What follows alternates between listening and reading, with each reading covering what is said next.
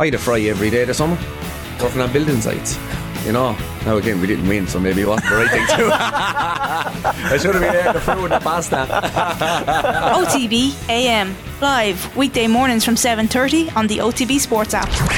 The latest sports news in a bite-sized podcast, the OTB Lunchtime Wrap. Good afternoon, I'm Philip Egan, and welcome to the OTB Lunchtime Wrap for a look at today's sports news on Tuesday, the 9th of August. Shamrock Rovers manager Stephen Bradley says they can't sit on their lead in tonight's Europa League qualifier. The League of Ireland champions are 3 1 up in Shkupi, heading into the second leg of their third round qualifier in North Macedonia. If Rovers can advance from the tie, they'll play either Qarabag or Ferencvaros in the playoff round. It would also guarantee a place in the Conference League group stage at the very least.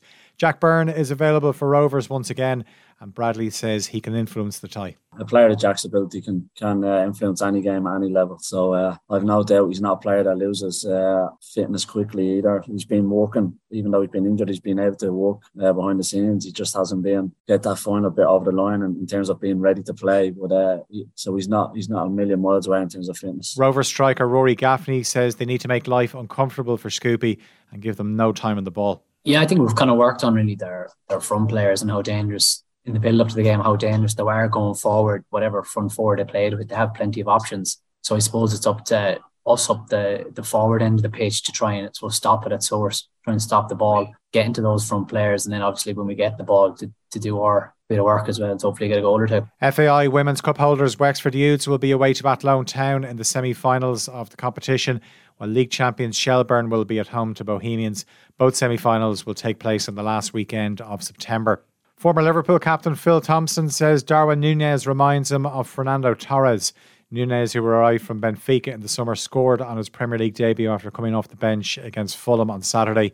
And Thompson told OTBAM he can see the similarities between the Uruguayan and former Liverpool striker Torres. When Torres first came into Liverpool, not the Torres that left, the Torres that was hungry, he was passionate. He wanted to learn. He wanted to improve. He ran the channels. He harassed people. He was good in the air. He really wanted it massively. And I see that in this young man. He will get better because he looks as though he just wants to please everybody at the moment.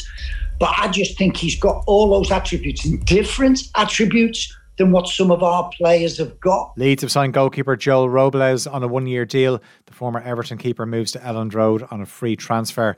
Benjamin Sesko's joined German side RB Leipzig for 25 million euro. The 19 year old makes a switch from RB Salzburg.